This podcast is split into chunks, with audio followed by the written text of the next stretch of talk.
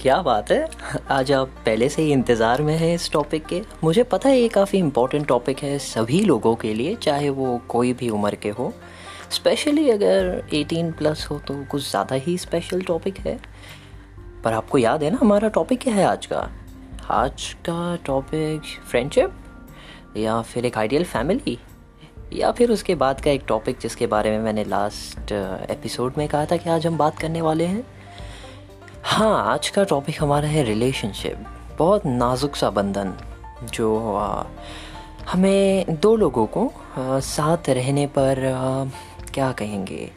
मजबूर नहीं करता ऑफ़ कोर्स पर साथ रहने में खुशी महसूस करवाता है। एक दूसरे के लिए कंसर्न पैदा करवाता है और एक दूसरे के कंपनी में रहने से एक दूसरे को पॉजिटिव या इनक्रेज या एम्पावर्ड फील कराता है। बट ये रिलेशनशिप्स के फॉर्मेशन के बारे में मैं आपको बता दूँ कि इनके भी फंडामेंटल्स जो हैं, वो कुछ फ्रेंडशिप की तरह ही रहते हैं। इसके अंदर भी जो मेन स्पेसिफिक चीज़ें हैं, वो है ट्रस्ट होना चाहिए रिस्पेक्ट होनी चाहिए शेयरिंग होना चाहिए सपोर्ट होना चाहिए कैरिंग होना चाहिए आपको, और वेलकमिंग होना चाहिए। ये जो बेसिक फंडामेंटल्स है, ये तो इंपॉर्टेंट है ही। पर कुछ थोड़ा सा एक लेवल अगर हम बढ़ के देखें तो इसके अंदर कुछ ज़्यादा स्पेसिफिकेशंस आ जाते हैं रिलेशनशिप की जब हम बात करते हैं। क्योंकि फ्रेंडशिप की सारी चीज़ें इसमें आ गई, क्योंकि पहले इंसान फ्रेंड ही रहता है, एक दूसरे को जानने में वक्त निकालता है, फिर वो ऑटोमेटिकली रिलेशनशिप में धीरे धीरे सबकॉन्शियसली या कॉन्शियसली शिफ्ट हो जाता है। पर सबसे पहली चीज़ जो फ्रेंडशिप में या फिर रिलेशनशिप में डिफ़ाइन करती है, वो है कि विलिंगनेस ये देखिए, एक तरफा नहीं होता रिलेशनशिप कभी भी एक तरफा नहीं होता कि आप अपनी तरफ़ से पूरा ज़ोर लगा रहे हैं सामने वाले को अपनी तरफ़ अट्रैक्ट करने के लिए या अपनी तरफ़ अटेंशन डाइवर्ट करने के लिए और आप चाहें कि वो आपके साथ जुड़ जाएँ तो ये सही तरीका नहीं है। ये हमेशा वन साइडेड रहेगा और इसके फ़ायदे नहीं पहुँच पाएँगे। आपको भी और जो सामने वाला है, उसे भी। तो सबसे पहली चीज़ यही है कि ये विलिंगनेस से होता है। एक दूसरे जब हम कांटेक्ट में आते हैं कम्युनिकेशन होता है तो ये विलिंगनेस से एक रिलेशनशिप बनता है। अब रिलेशनशिप्स के फंडामेंटल क्या है? तो इनके फंडामेंटल में आता है ये पोजेसिव नहीं होता।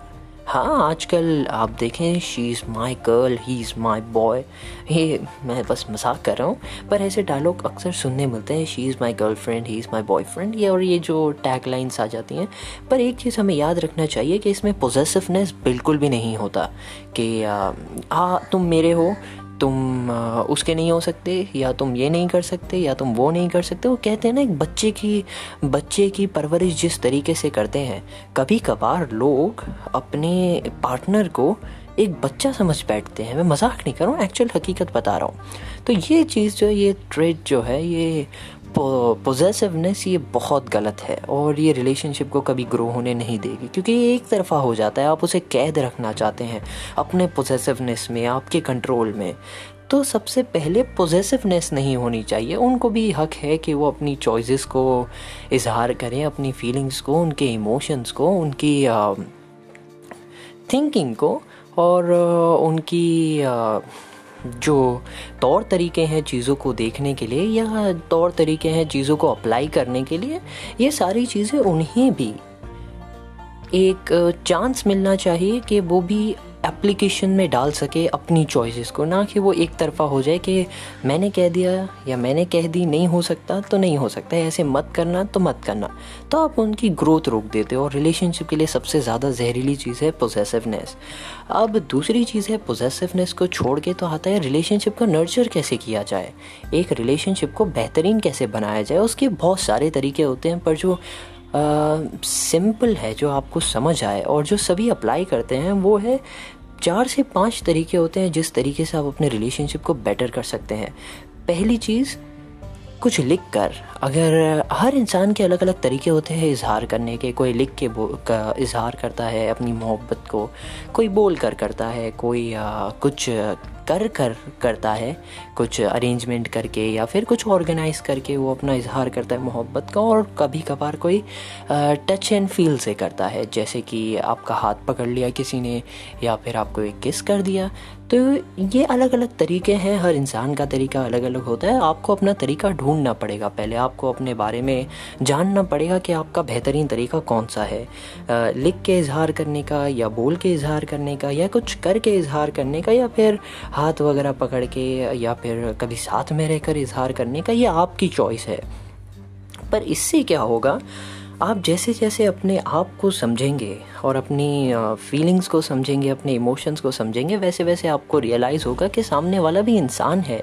उनकी भी फीलिंग्स हैं, उनके भी इमोशंस हैं, उनकी भी थिंकिंग है, उनके भी थॉट्स हैं, उनके भी चॉइसेस हैं, उनके भी पर्सपेक्टिव्स हैं, उनके भी जजमेंट है। तो ये चीज़ें जो है, आप जब अपने आप को समझना शुरू करेंगे, आपको अपने तौर तरीके पता चलेंगे तो आप सामने वाले को भी एक्सप्रेस करने का मौका दोगे। और इस वजह से कोलेब्रेशंस फॉर्म होते जाएँगे एडजस्टमेंट्स फॉर्म होते जाएँगे। रिलेशनशिप में कॉम्प्रोमाइज़ वर्ड मुझे नहीं लगता कि कोई भी रिलेशनशिप में कॉम्प्रोमाइज़ होना चाहिए। एक विलिंगनेस होनी चाहिए। कॉम्प्रोमाइज़ बहुत गलत वर्ड है। वो ऐसे मजबूरी लगती है कि नहीं, मजबूरी में करना पड़ रहा है, पर रिलेशनशिप में किस बात की मजबूरी? यानी अगर मजबूरी है भी तो उसे विलिंगनेस से करो यार, मजबूरी मत दिखाओ। और अगर कहें तो मजबूरी जैसे कि विलिंगनेस से करना है तो उसके लिए कम्युनिकेशन साफ़ होना चाहिए आपका। कि आप चाहते क्या हैं? आप एक्सपेक्टेड क्या है? आप करना क्या चाहते हैं आप? ये कम्युनिकेशन जो है या सामने वाला आपसे क्या चाहता है? ये दो चीज़ें एक ही पेज पे होनी चाहिए। आप कुछ और चाहते हैं, वो कुछ और चाहते हैं, आपकी एक्सपेक्टेशन अलग है, उनके अलग है, और फिर आप मैच करने की कोशिश कर रहे हो तो फिर वायर नहीं जुड़ने वाला। मतलब कुछ भी नहीं होने वाला। आप अलग अलग ट्रैक पे हो तो पहले आपको सेम ट्रैक पे आना पड़ेगा। अब बात रहती है एक्सपेक्टेशन की। अब एक्सपेक्टेशन की वजह से बहुत सारी चीज़ें अज्यूम की जाती हैं। अब बहुत सारी चीज़ें रहेगी जो आपको उनके बारे में नहीं पता और उन्हें आपके बारे में नहीं पता हो तो जो कुछ चीज़ें, थोड़ी बहुत गिनी चुनी चीज़ें उन्हें आपके बारे में पता होगी, उसी के बेसिस पे वो अज्यूम करेंगे चीज़ों को। और उस अजम्पन के ज़रिए आपके रिलेशनशिप्स उनके साथ और उनके आपके साथ वैसे वैसे बढ़ते जाएँगे। पर आप इमेजिन कीजिए, अगर उनके पास गलत इन्फॉर्मेशन है आपके बारे में और जो आपने नहीं बताई उन्हें कहीं और से मिला है तो उनके जो अजम्पन्स फॉर्म होंगे, उनके जो जजमेंट्स फॉर्म होंगे, आपके बारे में वो बिल्कुल गलत होंगे। इसलिए एक रिलेशनशिप में आइडियली आपको बोल्ड होकर क्वेश्चन पूछना चाहिए, एक रिस्पेक्टफुल मैनर में कि क्या ये सही है? मैंने तुम्हारे बारे में ऐसा सुना है, क्या ये सही है? या अगर सही है तो ऐसे क्यों हुआ था? या सिचुएशन क्या थी? या किस प्रॉब्लम में थे आप? या फिर आपने जानबूझ के किया था? या एक तरीका होता है पूछने का, हमें सीखना पड़ेगा। अगर वो तरीका हम नहीं सीख सके तो रिलेशनशिप काफ़ी डैमेजिंग हो सकते हैं। But at the same time अगर आपके रिलेशनशिप डैमेजिंग हो सकते हैं तो उसकी ये वजह भी हो सकती है कि आप चीज़ों को छुपाते हैं। मतलब कुछ चीज़ें जो ज़ाहिर है, जो कोई भी देख सकता है कि आप कर रहे हो।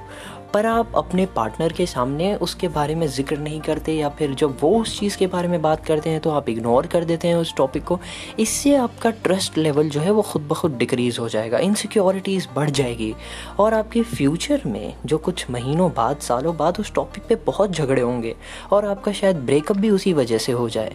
तो जो भी है, आपको कम्युनिकेशन क्लियर रखना होगा और अपने अजम्पन्स को बेहतर रखना होगा इन्फॉर्मेशन रियल वाली लेकर और कुछ भी चीज़ों को बेहतर है ना छुपाएँ।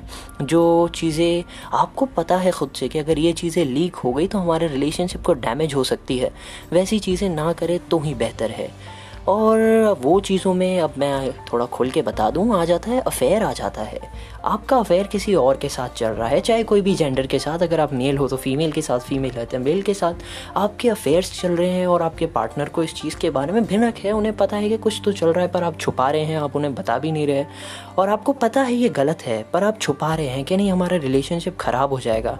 तो आप मुझे ये बताइए कि आगे जाके आपको लगता है जब उन्हें पता चलेगा तो आपका रिलेशनशिप बेहतर रहेगा? देखिए, आपको खुद को पता है कि वो आंसर नहीं है। आगे जाके आप जो अभी छुपा रहे हैं, वो अगर आप आगे जाके भी बताएँगे तो कुछ फ़र्क नहीं पड़ेगा, क्योंकि उनका दिल पहले ही टूट चुका है। उन्हें समझ आ गया है कि आप एक धोखेबाज हैं, आप एक गद्दार हैं, आप बोल कुछ और रहे हैं, कर कुछ और रहे हैं, आप जा किसी और के साथ रहे हैं। इसलिए ये जो चीज़ों को छुपाने का है, जिससे सामने वाले का दिल टूट जाए, वो चीज़ें रिलेशनशिप में ना हो, एक आइडियल रिलेशनशिप में ना हो तो बहुत बेहतर है। और फिर उसके साथ साथ दूसरी चीज़ आती है जिसे हम कहते हैं कि रिलेशनशिप में अक्सर देखा जाता है कि जलाने का एक तरीका कि क्या कहेंगे उसे? एक जलाने के तरीके को कि किसी और को देखकर आप अपने पार्टनर के सामने कह दे, कितनी खूबसूरत है ना? तुमसे बहुत ज़्यादा खूबसूरत है।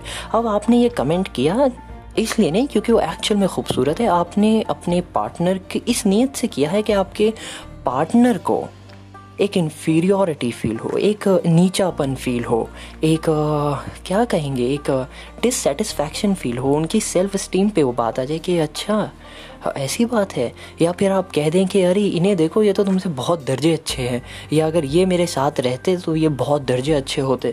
तो ये जो कंपैरिजंस जो होते हैं ना रिलेशनशिप में, ये भी सबसे ज़्यादा पॉइजनस होते हैं।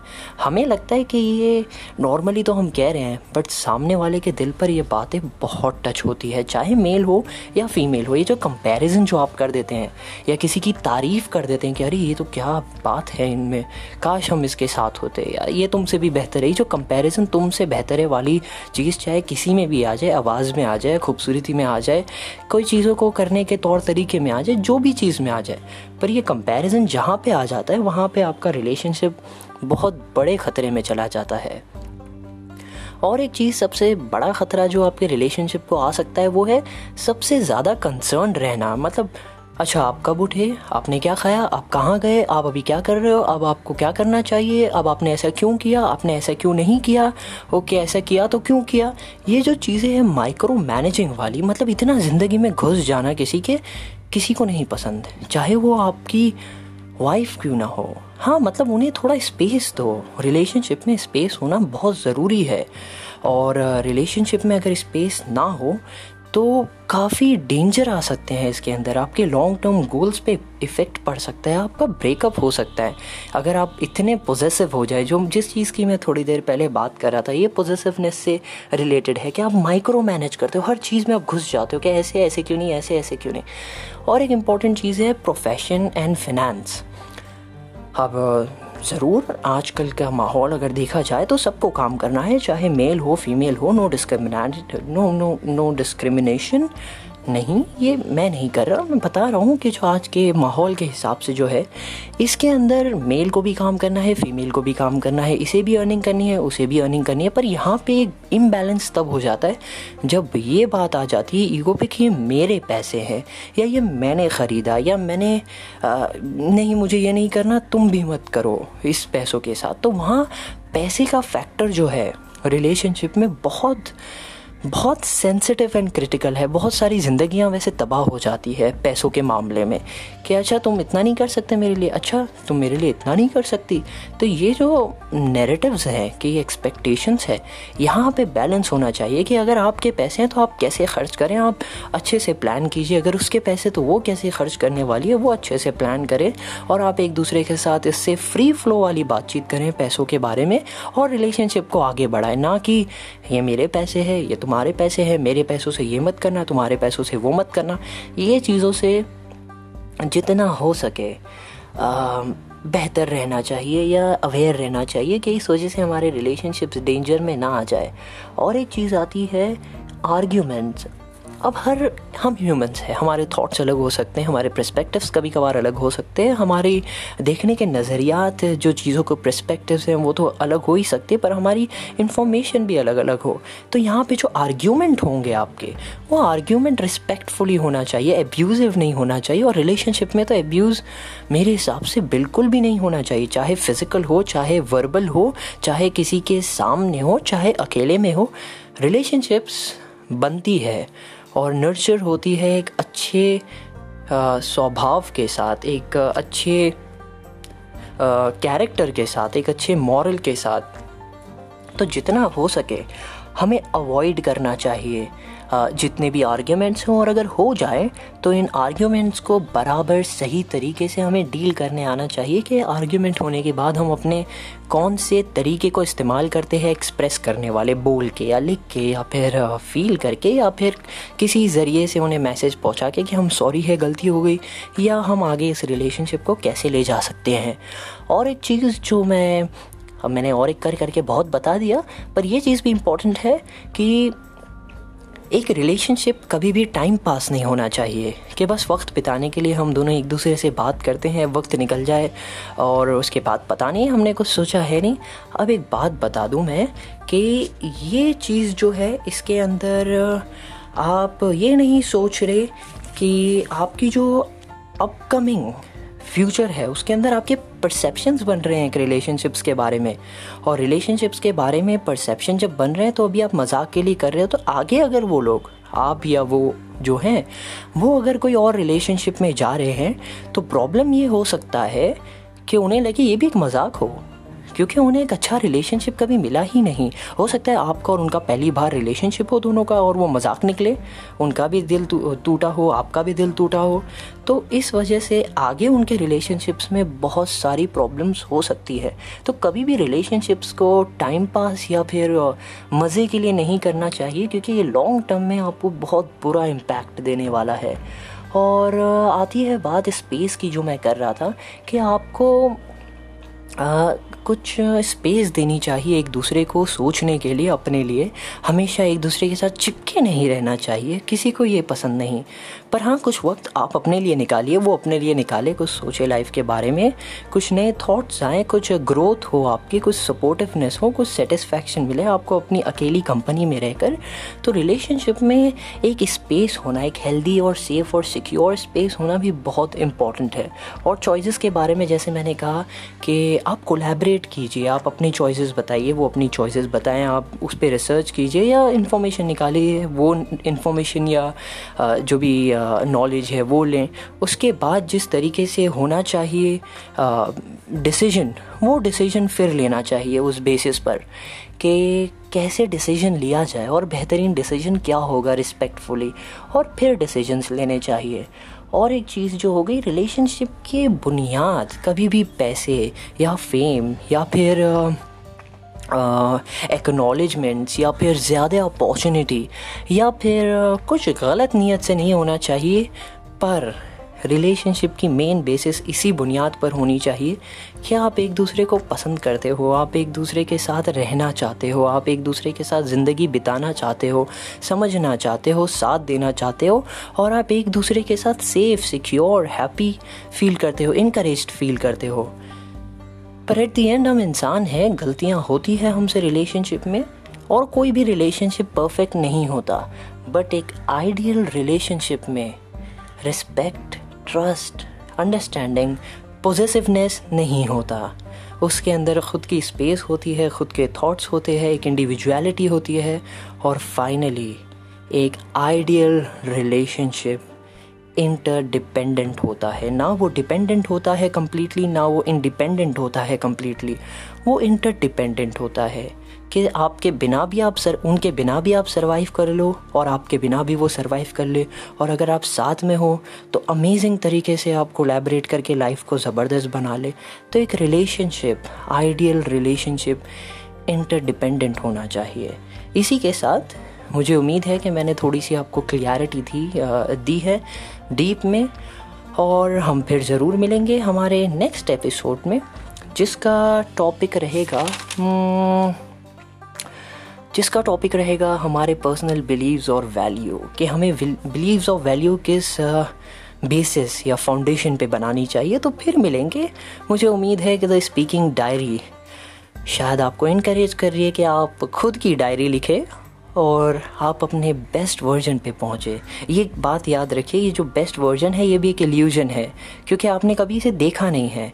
पर क्यों ना जो आप नहीं हैं वो आप नहीं रहें और जो आप हैं, आप उसे ज़्यादा पता करें कि आप कौन हैं और अपने आप को एक्सप्रेस करना शुरू करें।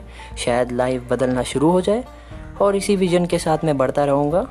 आप सुनते रहिए, फिर मिलेंगे नेक्स्ट एपिसोड में।